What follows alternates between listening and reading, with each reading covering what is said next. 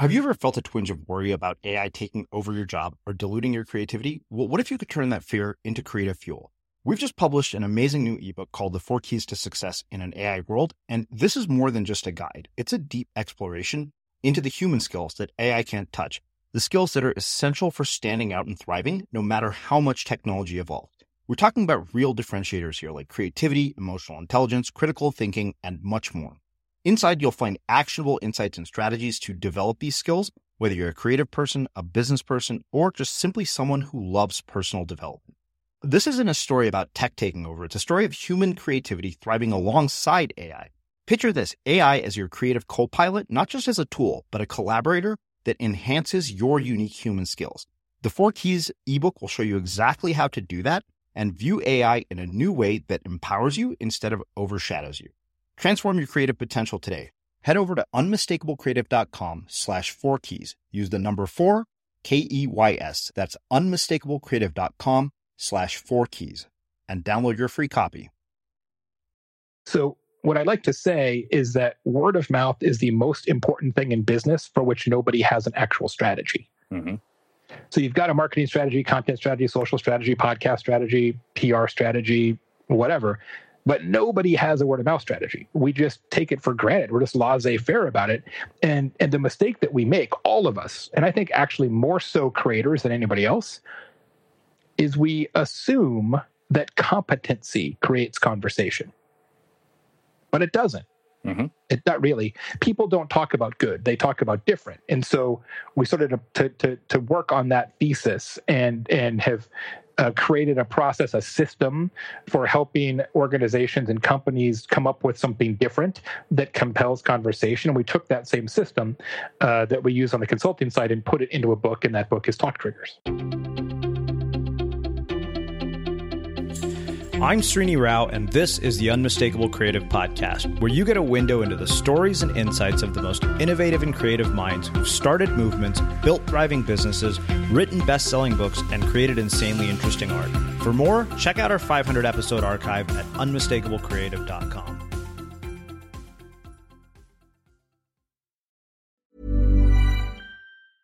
Mom deserves the best, and there's no better place to shop for Mother's Day than Whole Foods Market. They're your destination for unbeatable savings, from premium gifts to show-stopping flowers and irresistible desserts. Start by saving 33% with Prime on all body care and candles. Then get a 15-stem bunch of tulips for just $9.99 each with Prime. Round out Mom's menu with festive rosé, irresistible berry chantilly cake, and more special treats. Come celebrate Mother's Day at Whole Foods Market. Jewelry isn't a gift you give just once. It's a way to remind your loved one of a beautiful moment every time they see it. Blue Nile can help you find the gift that says how you feel and says it beautifully with expert guidance and a wide assortment of jewelry of the highest quality at the best price. Go to BlueNile.com and experience the convenience of shopping Blue Nile, the original online jeweler since 1999. That's BlueNile.com to find the perfect jewelry gift for any occasion. BlueNile.com. Even on a budget,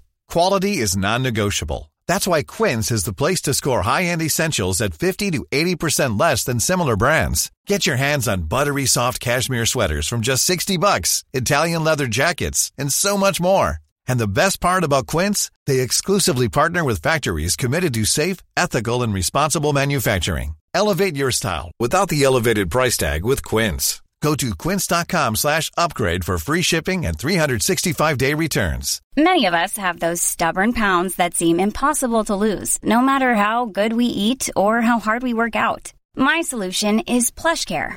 PlushCare is a leading telehealth provider with doctors who are there for you day and night to partner with you in your weight loss journey. They can prescribe FDA-approved weight loss medications like Wegovy and Zepbound for those who qualify. Plus, they accept most insurance plans. To get started, visit plushcare.com slash weight loss. That's plushcare.com slash weight loss. Quality sleep is essential. That's why the Sleep Number Smart Bed is designed for your ever-evolving sleep needs. Need a bed that's firmer or softer on either side? Helps you sleep at a comfortable temperature? Sleep Number Smart Beds let you individualize your comfort so you sleep better together. JD Power ranks Sleep Number number 1 in customer satisfaction with mattresses purchased in-store. And now, save 50% on the Sleep Number limited edition Smart Bed for a limited time. For JD Power 2023 award information, visit jdpower.com/awards. Only at a Sleep Number store or sleepnumber.com. As creators, we're always on the move. Whether it's a live podcast event, a pop-up shop, or a workshop, we're constantly interacting with community, and that's where Tap to Pay on iPhone and Stripe comes in. Imagine this: you're at a live event, a listener loves your merch, or a participant wants to sign up for your course on the spot. With Tap to Pay on iPhone and Stripe, you can accept their payments right there and then, right from your iPhone, so there's no extra hardware or no delays. Total game changer. It's not just for creators, any business owner can do this. It's about making transactions smoother and much more personal, growing your business in your way. We've been using Stripe for our products and courses for a long time, and now with Tap to Pay on iPhone, you can take your business to the next level too. So visit stripe.com slash tap iPhone to learn more. Remember, folks, with Tap to Pay on iPhone and Stripe, your business is always at your fingertips. Jay, welcome to the Unmistakable Creative. Thanks so much for taking the time to join us. I am delighted to be here, my friend. Thank you. And it was great having you on my show recently as well. Yeah, it is my pleasure to have you here. So, you are back actually for a second time, uh, not on the Unmistakable Creative, but you were actually a guest back in the days when we were called Blogcast FM. And I was fortunate enough to get a early copy of your new book, uh, which we will talk about in uh, quite a bit of detail. But before we get into that, I want to ask you what I think is a very relevant question given the nature of your work, and that is what social group were you a part of in high school? And what impact did that end up having on the choices that you've made throughout your life and your career? It's funny you say that because I, I, was actually in a number of different social groups. So I was, I was kind of a jock, but not really. Uh, and I was a student council kid, uh, and I was also uh, really heavily in the newspaper and a bunch of other clubs and organizations. I kind of come from a family where where you sort of play um, blackout bingo with that kind of thing. Like like the, the, sort of philosophy of my family is join every club they have and then start some clubs on the side. And so I was I, I kind of like have a lot of Venn diagram overlap, and I kind of still lead my life that way. I sort of you know I'm kind of in the social media community, but also the content marketing community, and also the customer service community, and also the blogging community, and the podcasting community, and the video community. I, I try to not pigeonhole myself, which is also one of the reasons why my books are all about somewhat different topics. Mm-hmm. So, what do you think are the lessons that you took from each one of those high school activities? Uh, uh, you know, particularly newspaper that have applied to your life going forward. And what do you mean by kind of a jock?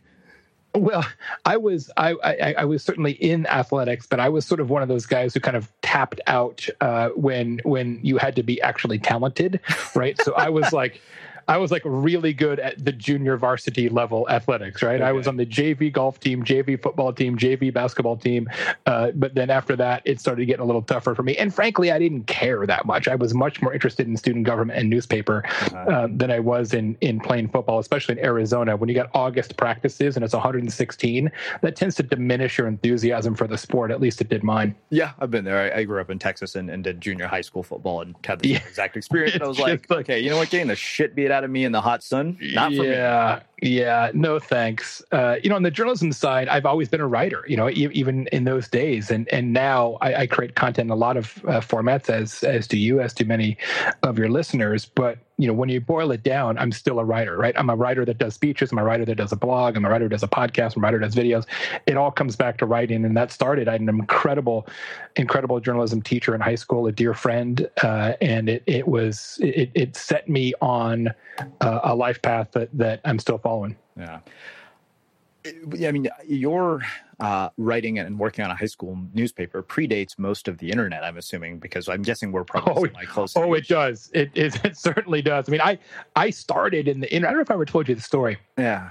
I started in the web in 2003, uh, and and uh, I started at this internet company that was started by my buddies from college, and before that, I was the spokesman for a state agency, the Department of Juvenile Corrections. So my job was to give tours of the juvenile prison system, which um, was not a great gig in any in any respect. Uh, and we were having beers, and they said, "Hey, we started this internet company. It's getting kind of bigger, and we don't know anything about marketing or communications." And I said, "Well, that's cool because when you say the word internet, I don't really know what you mean because this is in the AOL CompuServe Prodigy days, where the open, scary internet, 90, 1993, uh, is, uh, is, you know is, is kind of a weird deal. So it's 1993, and I'm like, look, I'm not going to give one more tour of this damn prison. And so I went to work as the VP Sales and Marketing in an internet company, having never once been on the internet, which makes for an interesting first day. And we were doing it so long ago that domain names were free. You could just register whatever you wanted. So my partners and I, this is told, all of this is true. My partners and I sold Budweiser.com to Anheuser-Busch for 50 cases of beer. Wow. Our oh. whole office was full of beer. And we're like, we totally scored. Like we genuinely thought that we got such a good deal because I mean, real I mean, seriously, this is so long ago that nobody wanted a website and nobody saw any need to have one. Well, uh, I, I want to go back to the high school newspaper. There are two things that struck me about what you said. One was, uh, you know, the teacher having a really big impact, and I, would like for you to, to talk about that in a bit more detail. What do you think it was that made that relationship so effective? Uh, you know, if they're younger people who are listening to this, what would you tell them about finding people like that in their lives? And you know, given that you were a writer at a time that predated the internet, I would imagine there are things uh, about craft and, and commitment and uh, you know certain things where you don't have these rapid feedback loops where you get instant attention yeah. that fundamentally changes the way you write and probably has some very valuable lessons. So I, I wonder what those are yeah, I, you know, I, I, haven't really thought of it that way in a long time. That's such a smart point, Srini. This idea that now you get immediate feedback. I did a, a research project with Cision a few months ago, and it was really fascinating how a lot of professional journalists now are talking about this immediate feedback. Like you, you publish a story, and then you're instantly in the comments, you know, or on Twitter with your with your readers in a way that you know is truly unthinkable not that long ago. And so, you know, we would publish a school newspaper every other Thursday, right? We do two full pages and they publish it in the city paper, which is cool. Uh, but it was, you know, so you, you would go a while with that, without feedback. Uh, and the only feedback you'd get is somebody coming up to you at your locker and saying, I like that story. I didn't like that story. So it becomes very anecdotal, uh, your feedback. And so you got to commit to it, right? You got to be like, look, uh, I I don't have any data, but I think this is right, and, and you do tend to lean on your teachers and your advisors. And, and, I wrote a lot of editorials and a lot of things like that, where you really have to bring a perspective to it and and a voice, and just kind of hope for the best. So I, I can't imagine having grown up as a writer and a content creator in an era of immediate feedback. I don't know how anybody has any self confidence whatsoever at this point. right? I mean, like, how would you ever think you're good now? I don't because think they do. Always somebody. There's always somebody out there telling you the opposite. It, it would, you know, my the good thing about me is I knew I was good before I anybody was around to tell me I wasn't. and and I wouldn't I wouldn't trade that for the world. And partially that's because of my advisor, uh, Sherry Daly, who was, as I mentioned, a dear friend and my mom's best friend. She passed away recently, unfortunately, and and you know she really what I took from her is a couple things. Obviously, craft and and you know what is what is journalism style writing versus essay style writing, etc. But more than anything else, Srini, I've, she she saw in me really early as a freshman in high school. So I'm 14 years old. Somebody who really had a passion for it, um, and and gave me as much rope as I could handle. You know, gave me more and more responsibility and authority and responsibility and authority over and over and over um, until I ran out of real estate, right? And then had to start working for the city paper and then the statewide paper and and you know even in high school and and it was just keep keep feeding line to the fish that's running. And most people don't do that right? They they they put you in a box and say this is the role we have. And if you want to do more than that well i'm sorry. And and she didn't do that. And uh, i am the richer for it for sure. Well, uh, I've asked uh, this to quite a few people that I've talked to recently, particularly because you come from a, a world of media and journalism that predates not only the internet, but predates uh, 2018, in which we have this very just insane sort of media environment uh, that yeah. really, in a lot of ways, I think determines your version of reality. It is it is the filter through which you see the world, and uh, I wonder having had the experience that you have, having been around media and journalism so much earlier, uh, one, you know, what is your viewpoint on all of this? And what do you think is the responsibility of people who create content and people who create media? Well, even more so than my background in journalism, my original career was in politics. I was a political campaign consultant. I got people elected. Wow. Okay. Congress, to governor. I worked on presidential campaigns. Uh, like I have been in the belly of that beast. Yeah. Um, in, in an era where it wasn't nearly as beastly, uh-huh. but it but it was still pretty crazy even then. You know, in the in the in the nineties. Um, and I'm glad I'm not in that industry anymore. It's not for the faint of heart. It's not a great family business, that's for sure. Yeah. Uh, and I wish I could tell you that I was surprised by any of this, but I saw this coming 20 years ago right? And i wrote a blog post 10 years ago that that blogging is the beginning of the end of civilization. And what i meant by that is that when people can choose their own media sources when people can narrowcast the information that they take in it will eventually contribute to the balkanization of thought um, and a, a, an us versus them mentality. I, I saw it coming a long time ago and and here we are. The problem is everybody can take in whatever information and quote unquote facts that they choose. Mm-hmm. There is no circumstances by which you are forced to to hear, understand, or empathize with the other side. What saved us as a society for so long was when we had three channels, right? We had Walter Cronkite and the other two dudes, and and and you didn't have to agree with them, but everybody was taking in really similar sources of information at the same time. So you had to you had to on the balance kind of deal with that and say what do i think about this? Now whatever conspiracy theory you have or whatever your belief system is you can find not only people but sources of information that ratify that way of thinking.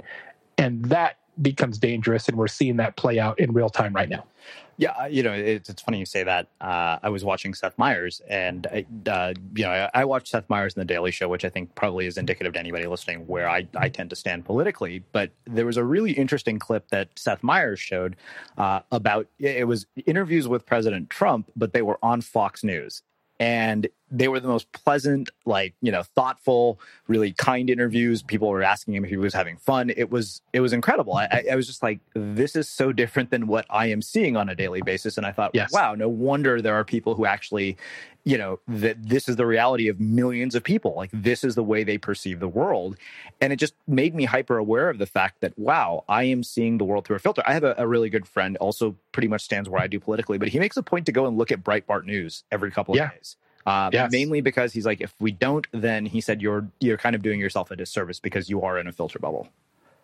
That's such that's such good advice. Um, it's not advice that I particularly follow, but yeah, I probably should, right? It's yeah, like it's like take your medicine, man. It's like it's like informational vitamins or or something. Uh, but it, it's it, yeah, he's exactly right. Like he, and and th- that's the problem, right? It doesn't matter what side you're on. The other side isn't wrong. There aren't they aren't bad. It's not a value judgment. It's it's they are conditioned to believe something and other people are conditioned to believe something else because everything around them tells them that, right? And and so how of course of course that's how you would react. It, it and and uh, it's just it's just where we find ourselves. Yeah, yeah, no doubt. Well, I think that makes a perfect segue to ask you about one other thing. Uh, and, and, don't worry, we will get into the book, I promise. Yeah, whatever. It's all good. Let's do this forever. But uh, you have, have, been somebody who's been sort of at the forefront of social media. You were at the beginning of it. You invested on, you've invested in a lot of social media companies. And, you know, when you and I spoke on, on your podcast, when you guys asked me what excites me most about social, I told you that I'm excited about the number of people who are talking about the benefits of quitting social media. Yeah. Uh, and I, I kind of wonder, you know, we we're talking about, you know, the media in general, but what role do you think social media has played both positively and negatively uh, in where we're at today? And as somebody who's an investor in social media companies, uh, how do you how do you you know sort of reconcile the the good and the bad that have come from all of this? Well, I think like anything else, it, there there is no social media per se isn't inherently anything. It's not inherently good or bad. It's to some degree the the biases and the actions of individual companies that make social media software or social networks, and how uh, social media is used by individual people or companies. I don't know that you can make a blanket statement about social media in general, other than to say it certainly brought the whole world closer together, uh, maybe closer together than they would prefer to be. And and I think you know you think about what what what social's role is in times of of of crisis or when news has to disseminate quickly or should disseminate quickly, it is remarkable um, as an early warning detection system and as a as a tool to focus our collective attention. It is extraordinary and amazing. Uh, also, it's it's particularly good as a customer service channel, or at least it is in some cases. I wrote a whole book about that called "Hug Your Haters." As always, if you don't, if something is free, the people are the product and and that is the, the situation we find ourselves in in social media right now. Um, nobody's paying a monthly fee to use Instagram or Twitter or Facebook or any of the other social channels, which means that our attention is the capital sold to to pay for those services. And and uh, I think we all know that's the Faustian bargain that we that we have signed off on but it starts to get a little uncomfortable with the data mining and the personalization and the breaches and and and those kind of things and um, that you know google does the same thing right? I mean google google is free and our attention is sold uh, as a consequence or or as an opportunity cost there. Um, and and so that just is what it is and everybody can kind of make their own value judgment uh, about that. But but i would say what is disheartening about social today and you see this now in in a lot of surveys and and usage pattern data in certain social networks um, to some degree Twitter, to some degree Facebook, the the good is being outweighed a little bit by the constant negativity and it's always sort of knives out us versus them. And this balkanization this tribal mentality certainly in the us uh, it, it, plays out in social networks even more so than anywhere else. And it just becomes fatiguing right? It, you know most people who i see quitting social media usually are quitting facebook um, more so than social media per se. And and it's because it's just a bummer right? People yelling at each other all the time isn't kind of what we got into this for, yeah. uh, and that's increasingly what we find. Which is, I wrote a pl- I wrote an article about this um, a few months ago that the the the the decline in Facebook usage and the corresponding or subsequent increase in Instagram usage is not an accident, right? Instagram, you know, not not to say there are isn't negativity and fights and you know nonsense on Instagram, there is, but on the whole, today as we have this conversation, Instagram is and is often viewed as a more positive, neutral to positive place, and so you're starting to see a migration there as a result. Mm-hmm. Mom deserves the best, and there's no better place to shop for Mother's Day than Whole Foods Market. They're your destination for unbeatable savings, from premium gifts to show-stopping flowers and irresistible desserts. Start by saving 33% with Prime on all body care and candles. Then get a 15-stem bunch of tulips for just $9.99 each with Prime. Round out Mom's menu with festive rosé, irresistible berry chantilly cake, and more special treats. Come celebrate Mother's Day at Whole Foods Market. Jewelry isn't a gift you give just once. It's a way to remind your loved one of a beautiful moment every time they see it. Blue Nile can help you find the gift that says how you feel and says it beautifully with expert guidance and a wide assortment of jewelry of the highest quality at the best price. Go to BlueNile.com and experience the convenience of shopping Blue Nile, the original online jeweler since 1999. That's BlueNile.com to find the perfect jewelry gift for any occasion. BlueNile.com. Hey, it's Danny Pellegrino from Everything Iconic. Ready to upgrade your style game without blowing your budget? Check out Quince. They've got all the good stuff shirts and polos, activewear, and fine leather goods, all at 50 to 80% less than other high end brands. And the best part? They're all about safe, ethical, and responsible manufacturing. Get that luxury vibe without the luxury price tag. Hit up quince.com slash upgrade for free shipping and 365 day returns on your next order. That's quince.com slash upgrade. Many of us have those stubborn pounds that seem impossible to lose, no matter how good we eat or how hard we work out. My solution is PlushCare. PlushCare is a leading telehealth provider with doctors who are there for you day and night to partner with you in your weight loss journey. They can prescribe FDA-approved weight loss medications like Wegovy and Zepbound for those who qualify. Plus, they accept most insurance plans. To get started, visit plushcare.com slash weight loss. That's plushcare.com slash weight loss. Hiring for your small business? If you're not looking for professionals on LinkedIn, you're looking in the wrong place. That's like looking for your car keys in a fish tank. LinkedIn helps you hire professionals you can't find anywhere else, even those who aren't actively searching for a new job but might be open to the perfect role. In a given month, over 70% of LinkedIn users don't even visit other leading job sites. So start looking in the right place. With LinkedIn, you can hire professionals like a professional. Post your free job on linkedin.com slash people today. As creators, we're always on the move. Whether it's a live podcast event, a pop-up shop, or a workshop, we're constantly interacting with community, and that's where Tap to Pay on iPhone and Stripe comes in. Imagine this you're at a live event, a listener loves your merch, or a participant wants to sign up for your course on the spot. With Tap to Pay on iPhone and Stripe, you can accept their payments right there and then, right from your iPhone, so there's no extra hardware or no delays. Total game changer. It's not just for creators, any business owner can do this. It's about making transactions smoother and much more personal, growing your business in your way. We've been using Stripe for our products and courses for a long time, and now with Tap to Pay on iPhone, you can take your business to the next level too. So visit stripe.com slash tap iPhone to learn more. Remember, folks, with Tap to Pay on iPhone and Stripe, your business is always at your fingertips. Yeah. Before we get into the book, uh, one more question uh, about your career. Have you had moments in your career uh, as an entrepreneur, as a creator, where things did not look bright, things looked hopeless, things were dark? And if so, uh, what were they and how did you get out of them? No. I mean, I wish I could tell you that I had like this, like this, um, pulled it back from the breach of disaster tale, but I don't. Yeah. Uh, I've been super, super lucky. Uh, have definitely had low points in circumstances where I'm like, oh, that was a stupid idea, or I really screwed that up. Um, but but I have been incredibly fortunate that across the five companies that I've started, um, have never really had a circumstance where I was like, man, what are we going to do now? Uh, and I've been really, really lucky. I wish I could say it was some sort of amazing um, skill on my part, but I don't think that's it. I think it's some of it's luck and some of it is I'm really good at picking people. And so I've surrounded myself with extraordinary people every time. Uh, and, and that's, you know, if I, if I, if I had to give away everything else that I can do, the one skill I would keep is being able to judge talent and judge character. Because if you have that, everything else will take care of itself hmm. uh, eventually. But I'll tell you a story about something that, that uh, I wouldn't call it a disastrous low point, but it was one where I was like, man, I, I really, I learned a lesson a real lesson. You may remember this, Rudy. I my company and I started this thing. Gosh, this is maybe five years ago now, maybe a little longer. It was called marketingpodcast.com. My observation then, and still somewhat ironically, is that finding new podcasts to listen to is is still kind of ridiculously difficult.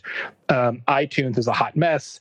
Google's not really set up to you know discover podcasts. The podcast apps don't really do that. They're just it's just not easy to there, there's no google for podcasts per se. So we built one. We actually funded serious funding a whole website with a custom algorithm et cetera et cetera et cetera which was quite literally google for marketing podcasts. Cross-referenced by entrepreneurship by creators by small business by social media blah blah blah blah blah. Put a bunch of time and money into it launched it big success very happy user base. Here's the problem. I never figured out how we were going to make money at this. and so I was so enthusiastic about the idea. Mm-hmm. I fell in love with the idea and I fell in love with the the blue ocean opportunity and I fell in love with creating this thing that I never took the time to figure out how it actually fit into our strategy or a business model or or anything. And so we ran it for a while and it was great and then I was like we can't afford to do this anymore. Um, and and so we shut it down. And and so I kind of wish we just would have kept it as a passion project, but it just mm-hmm. it was too resource intensive to do that. But it really taught me a lesson. Like even as a creator, where you're like, my passion is to create. Yeah, okay, but that doesn't come free.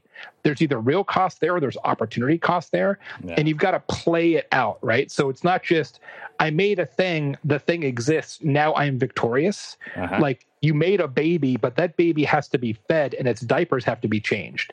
And if you don't think that through before you start the creation, you can end up in a situation where you've now made this amazing thing, which then drags down the rest of your life. It's funny you say that because uh, I was I was writing a piece that, that I'll publish in a, f- a few days about saying you know what I wish I'd known about building a career in the arts, and I said you know one of the harsh truths you'll face should you be fortunate enough to be picked by a publisher or a record producer or a movie producer is that art and commerce will inevitably intersect and you will realize that you may see yourself as an artist, but whoever bets on you sees you as a product and an investment, and your value is going to be measured based uh, on the return that you produce in that investment. Yeah. And that's Yeah. harsh. That's really Yes. a harsh truth that you come to see. You you kind of say, okay, you know what, publishers, you know, these people are not in the business of making dreams come true. They are in the business of selling a product. In this case, you happen to be the product. Just because the thing Yes. that they produce is a piece of art, that doesn't make it immune to the rules of business. Well, and and to some degree, I would argue that at least you know book publishers and music publishers, uh, in particular, are, they're not even they're not even in the business of you. They're in the business of minimizing risk Uh huh. and occasionally hitting gold. Well, it's it's like venture capital, is what I've said. You know, Tim Ferriss and Barack Obama make up for the losses they take on the rest of us. That's it. That's exactly right. You know, and and I don't know what the numbers are now, but it was some kind of crazy. You know, it's 200 albums a year make money, and everything else loses money, Mhm. and and very very very few business books make money either. Um, and and so we all sort of limp along, and then every once in a while someone knocks one out of the park, and and that's where everybody gets paid. How do you, as somebody who's written multiple books, uh, navigate that dynamic without losing your mind, knowing that hey, maybe this thing isn't going to live up to my expectations? The key is to understand why you're writing a book. Yeah. and being really clear with yourself about that.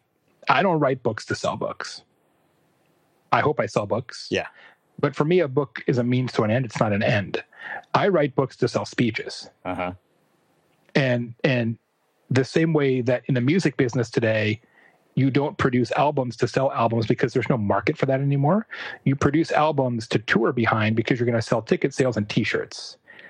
For me, it's very similar. Uh, I, I am I am a rock band with one guy in it who works days instead of nights. It's the same business model, right? Where instead of doing an album every three years, I'm doing a book every three years. Um, and and people say, well, where do, where do albums come from? Your life experience. I write books based on questions that my clients ask, and I turn them into a book, and that book becomes a new speech, and the speech becomes what I tour behind for the next two or three years, and and and that's how it works. Now, obviously, I hope we sell books, and the more books, the better, for a number of reasons. Uh, but but you know, to me, number of books sold isn't really the math that I put against it. Yeah. Well, speaking of books, uh, let's get into the one that you have recently written. Which is selling tons of copies, so I don't even know what I'm talking about. So. What prompted your interest in this uh, particular subject? Same thing right? So so we've got all these clients and our, our company does social media consulting and content marketing consulting customer service consulting etc and all these clients saying well jay we um we feel like we've got a better handle on the mechanics of all this now but we're not really sure what to say.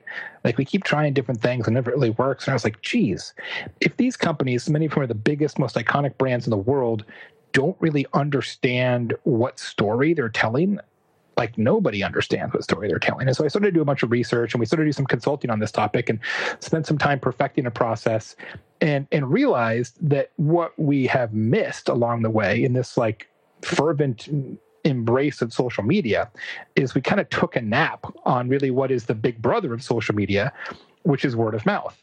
And and the conclusion that I drew, which is not new by any stretch of the imagination, but I think has been forgotten largely, is that the best way to grow any business, whether you're an individual creator or a giant corporation, is for your customers and patrons to grow it for you, right? The best way to get new listeners to this podcast is for listeners to tell their friends you should listen to Unmistakable Creative.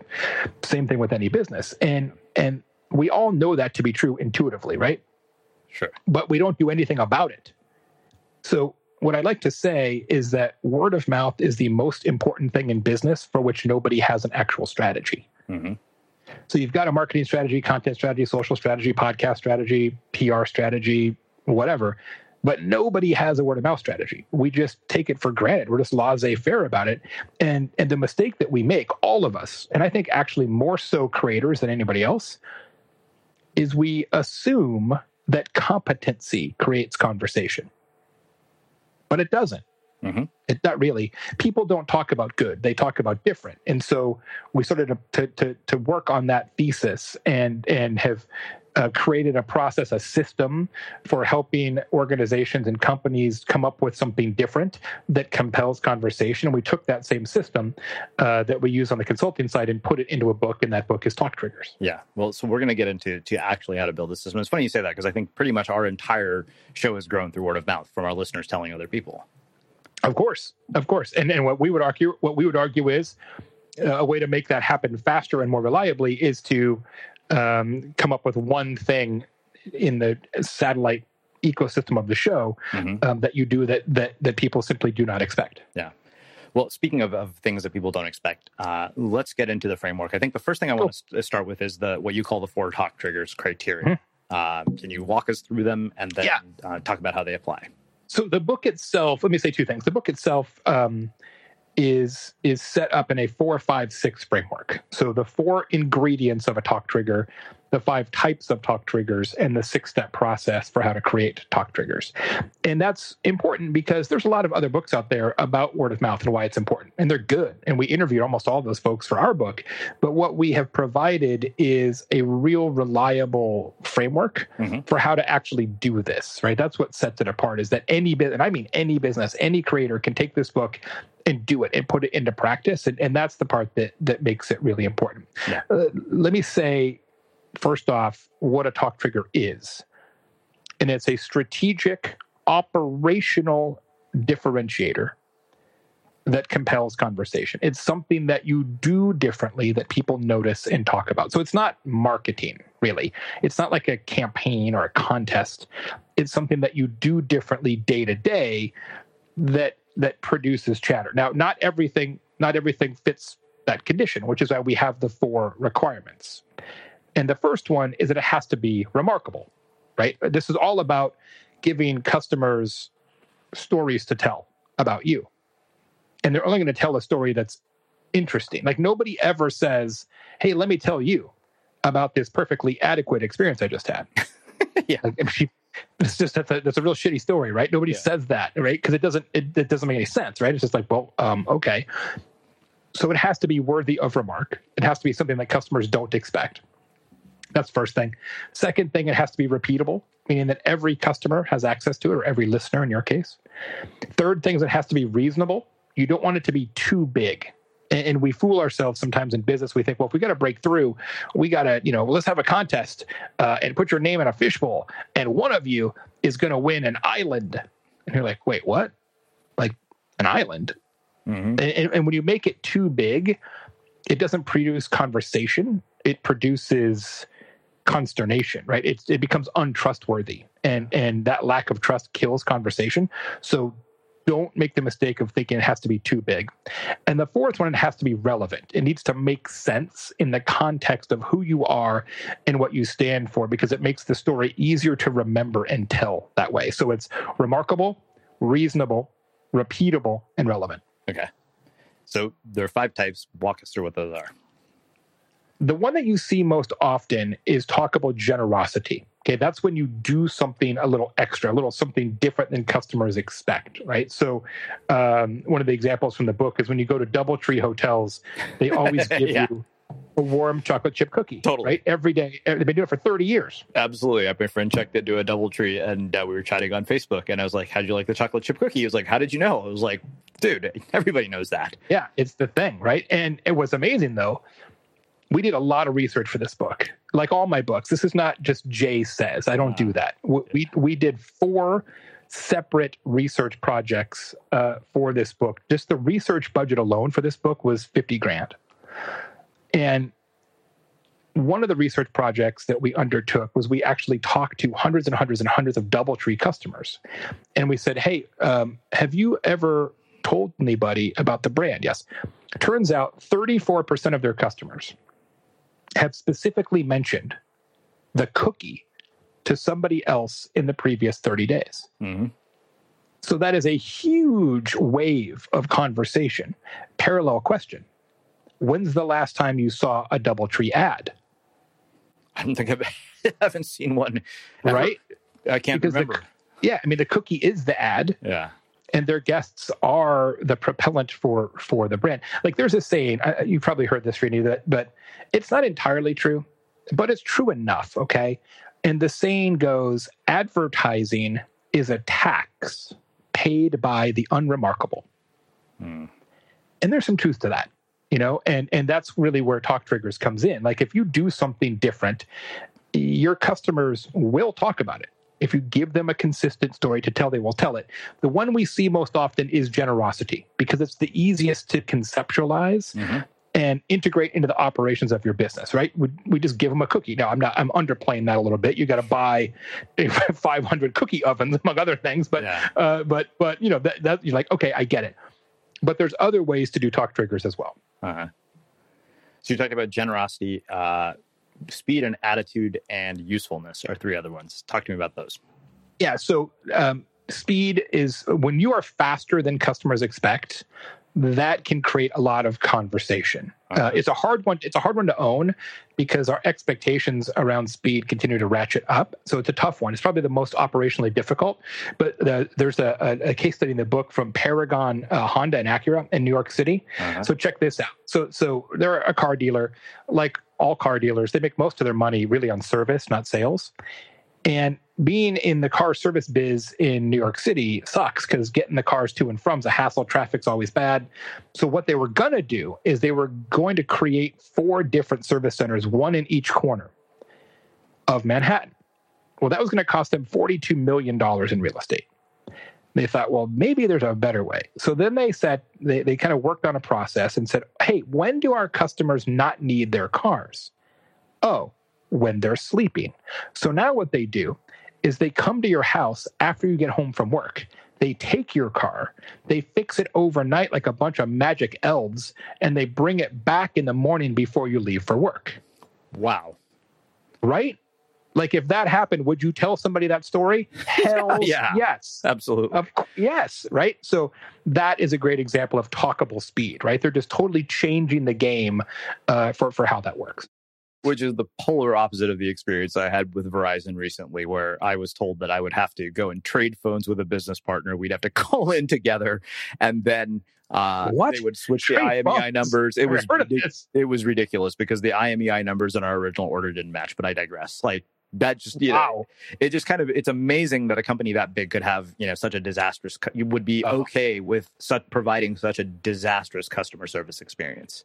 I, I've I have uh, I feel your pain. I'm having Yeah. a similar kind of thing this week myself. It's uh, never never a dull moment. Yeah. Um, so speed is one. Um, uh, talk about attitudes when you're just a little bit wacky, a little bit uh, off center. Mhm. Uh, Uber Uber conference is a great example of that, right? Free conference calling service. Yeah. Um, there's millions of them out there, and they're all totally perfunctory and mundane. Except these guys have super wacky on hold music that's hilarious, and everybody talks about it, and that's like their talk trigger. That's their thing, and it's just a little weird, right? Um, so that that can work. Not every, I will tell you, on talkable attitude, not every brand has the cultural DNA to pull that off. Like it has to be Authentic. again it has to be relevant right so if you're super staid you know if you're if you're bank of america uh you know talkable attitude is probably not going to be your thing right it just doesn't really fit um, so that's one uh, usefulness is when you're you know just you, you're more useful than customers expect and the last one uh, is talkable empathy when when you're just kinder warmer more human than customers expect you to be Well, so you talk about uh, the six steps to creating triggers. So I'm Mhm. going to do something really selfish here.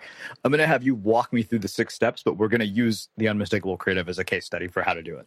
okay usually this takes 90 days we'll try and do it in the next 10 minutes exactly. All right. So walk me through how we would do that. first let me say the worst way to do this is to brainstorm it Okay. um, because what happens is people say hey um, uh, let's all get in a conference room and figure out our talk trigger well if it was that easy you'd probably already have one yeah. Right. So so you really have to do the process. In fact, we're always kind of auditing talk triggers for our own company and always thinking about it. And and and, and even us who invented the process, we still follow the process. So I'll tell you what the process is, but you'll have to then actually do the process. Um, here's the first step. First step is to map all your customer touch points. Okay, so your customer journey. What are all the places that somebody interacts uh, with with you? Website, social, on the podcast, email, etc. Okay, you map all that out. Great. Second step is some anthropology work. What you want to do is interview three groups of customers. First group are new customers. Second group are longtime customers. Third group are lost customers. Five or six interviews of each group is about right. So you're talking about 15 to 18 interviews ideally. Okay. In each of these conversations, what you are going to ask is customer. Here's the customer journey, right? Website, email. Yes, yes. Okay. When you get an email from the unmistakable creative, what do you expect? And then you just shut up mm-hmm. and let them talk. Okay because what you're trying to do is create a customer expectations map uh-huh. that lays over your customer journey map. Because when you know what people expect of you, you by definition know what they do not expect of you. And the gap between what they expect and what they don't expect, that's the gold in the river. That's where the talk trigger lives. Because again, people talk about what they don't expect. They don't talk about the fact that they hit a switch and a light turned on. No one's going to tell that story. Yeah. Then what you do is you come up with five or six ish, doesn't really matter, what we call candidate triggers. These are things that you could do in the operations of your business that meet the four requirements that we talked about earlier and that presumably people don't expect and presumably would create chatter in some way. I'll give you an example from a professional services world.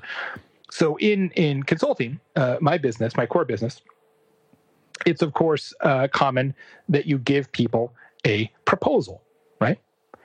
Well, if you ask a customer, what do you expect? They'll say, well, I expect that you will create a proposal, you will save it as a PDF document, and you will email it to me, and then perhaps we'll have a conversation about it afterwards. That's the mundane, average, expected way of doing it. Yes? Yeah. You all agree? Yes. What if instead, when you delivered a proposal, you actually sent your prospective client a sheet cake?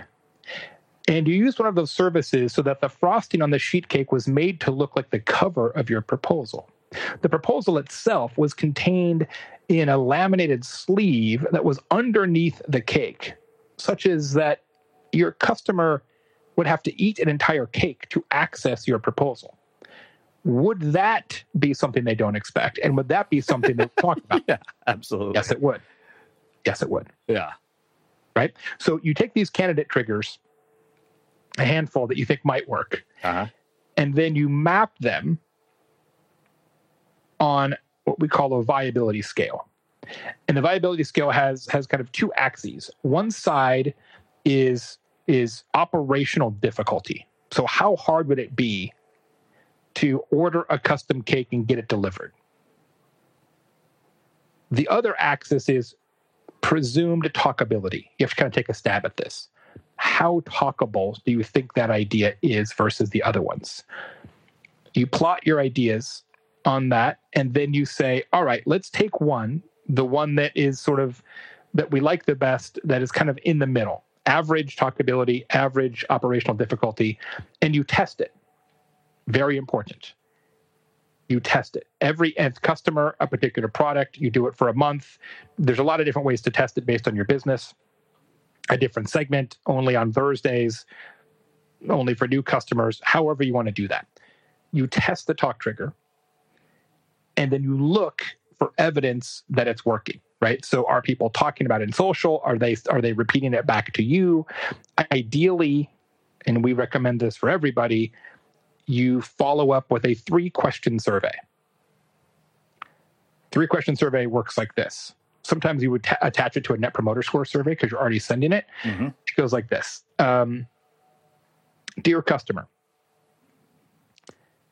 since you became a customer, have you told anybody about us? Yes or no? If yes, you give them question two. What did you say? Open ended text box. What you're looking for in that open ended text box is is presence of the talk trigger. Like unaided, did they mention it? Then you give them a third question, which is a pick list of seven attributes. And one of those attributes is the talk trigger. Did you by chance mention any of these things? X, Y, and Z. That's an aided list of, of potential talk triggers, right? So that then you know did they talk about it? Did they talk about the talk trigger? And if you remind them of the talk trigger, do they then say, "Oh yeah, I did mention that to somebody"? Mm-hmm.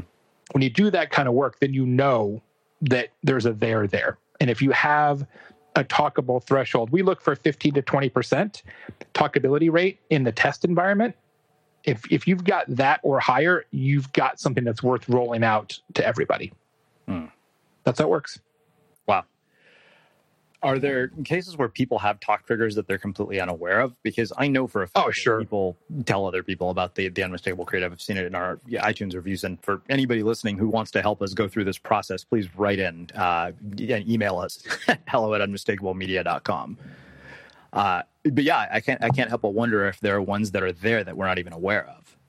I it's just let me, answer, let me answer it this way. I, yeah. I I would say in the classic sense of a talk trigger, I would argue that if something was so outside mm, customers' expectation curve mm-hmm. that that two to four of them out of ten talk about it, yeah, you would you would know that you're that far out of the expectation curve. Um, what, what I will tell you is that people sometimes have something that they do operationally different. Uh-huh and they know it's different, but they don't know the talkable impact of it. Okay. You know what I mean? Like they they they intuitively know.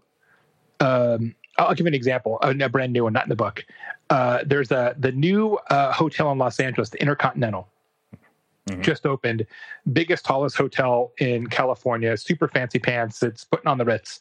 Uh, in their French steakhouse, when you order, they present you uh, a a, a whole like gilded tray of steak knives. And you can pick your own steak knife based on weight handle like i don't whatever right? Mm-hmm. that's kind of unusual. Now that's clearly an operational differentiator that they have planned. They have that's part of how they run the restaurant. What they may or may not know is that like 20% of every tripadvisor review about that restaurant mentions the steak knives particularly. Yeah. So they know it's different. They might not know it's a talk trigger necessarily. Does that make sense? Yeah, yeah, totally. I mean, so uh, the one thing that just comes to mind off the top of top of my head, and you may not may or may not be familiar with his work, is uh, my friend AJ Leon. Uh, he wrote this uh, PDF, you know, an ebook called "A Life and Times of Remarkable Misfit," and it's a PDF and it's free.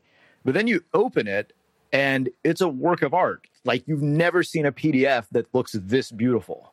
Uh, and I remember it was one of those things, and that thing got downloaded over a hundred thousand times. Wow. Yeah. Um, that you know, it was one of those things where you know we looked at that and we're like, this defies every expectation that somebody would have of a free PDF. That is incredible. Yeah, that, that's that's exactly it, right? And um, what what I love about this whole premise is one, we all know that word of mouth works, mm-hmm.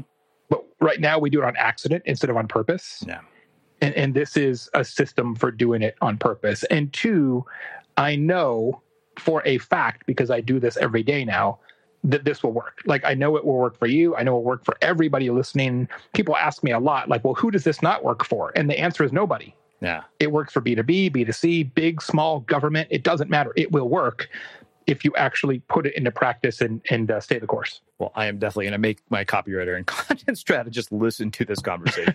Good, fantastic. I'm read the book. Yeah, and, I you know, I don't know if I told you this, and you may know this, but there's a talk trigger for the book Talk Triggers. Okay, because it would be a little bit hypocritical to not have that. Sure. So, on the book itself, uh, it says on the back, satisfaction guaranteed. If you bought this book and didn't like it, go to talktriggers.com and send the authors a note, and they will buy you any other book of your liking. and we, and we will. So so if you if you buy the book and you don't like it, yeah. um, let us know and we'll we'll literally buy you what you want a first edition Bible. We'll track one down somehow.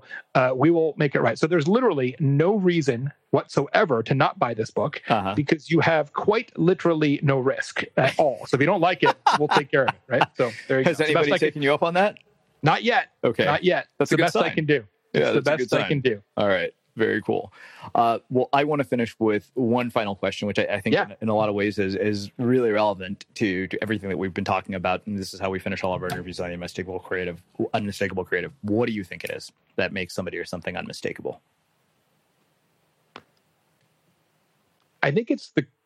I think it's two things. It's the realization that same is lame, and the courage to do something about it. Hmm. Amazing. Uh, well, I can't thank you enough for taking the time to join us and to share uh, your insights and your story with our listeners. This has been phenomenal. It's been useful. It's been filled with practical advice that I'm going to put to work immediately. So, uh, where can people find out more about you, your work, the book, and everything that you guys are up to? Uh, thanks, my friend. I appreciate those kind words. The book is at talktriggers.com. There is a treasure trove of free stuff there. I hope you buy the book because I know it will benefit you. There is no risk, obviously, if you do buy it, but there's a bunch of free stuff on the website. There's infographics, there's research, there's discussion guides, there's PowerPoint presentations. Um, there's all kinds of stuff there um, at talktriggers.com. The book, of course, can be procured in all the ways that books can be procured these days. Your local bookseller, uh, online, Audible, uh, Kindle, etc.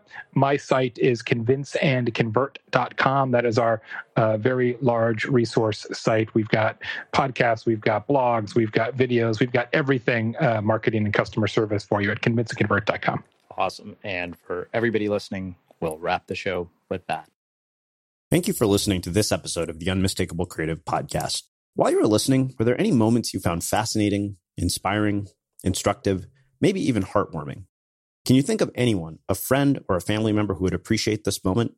If so, take a second and share today's episode with that one person because good ideas and messages are meant to be shared. Small details are big surfaces, tight corners are odd shapes, flat, rounded, textured, or tall.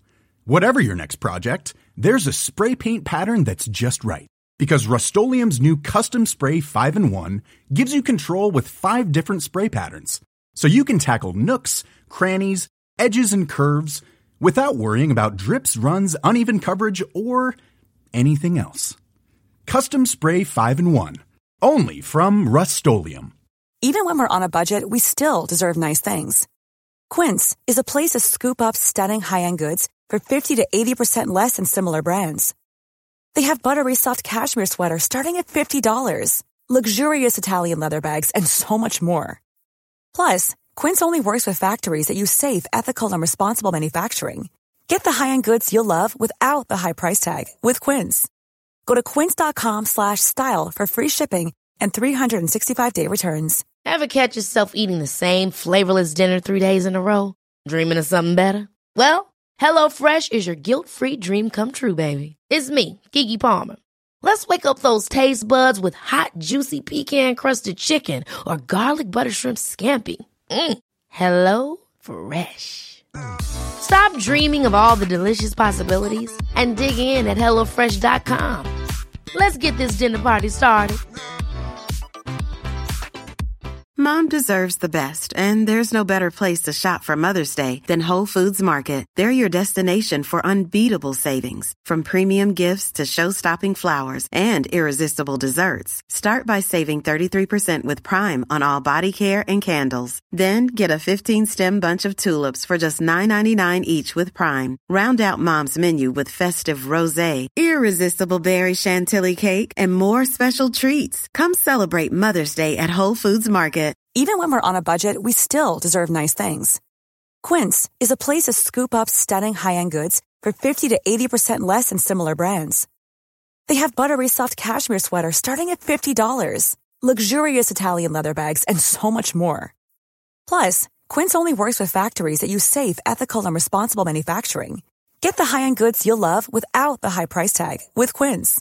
Go to quince.com/style for free shipping and 365-day returns.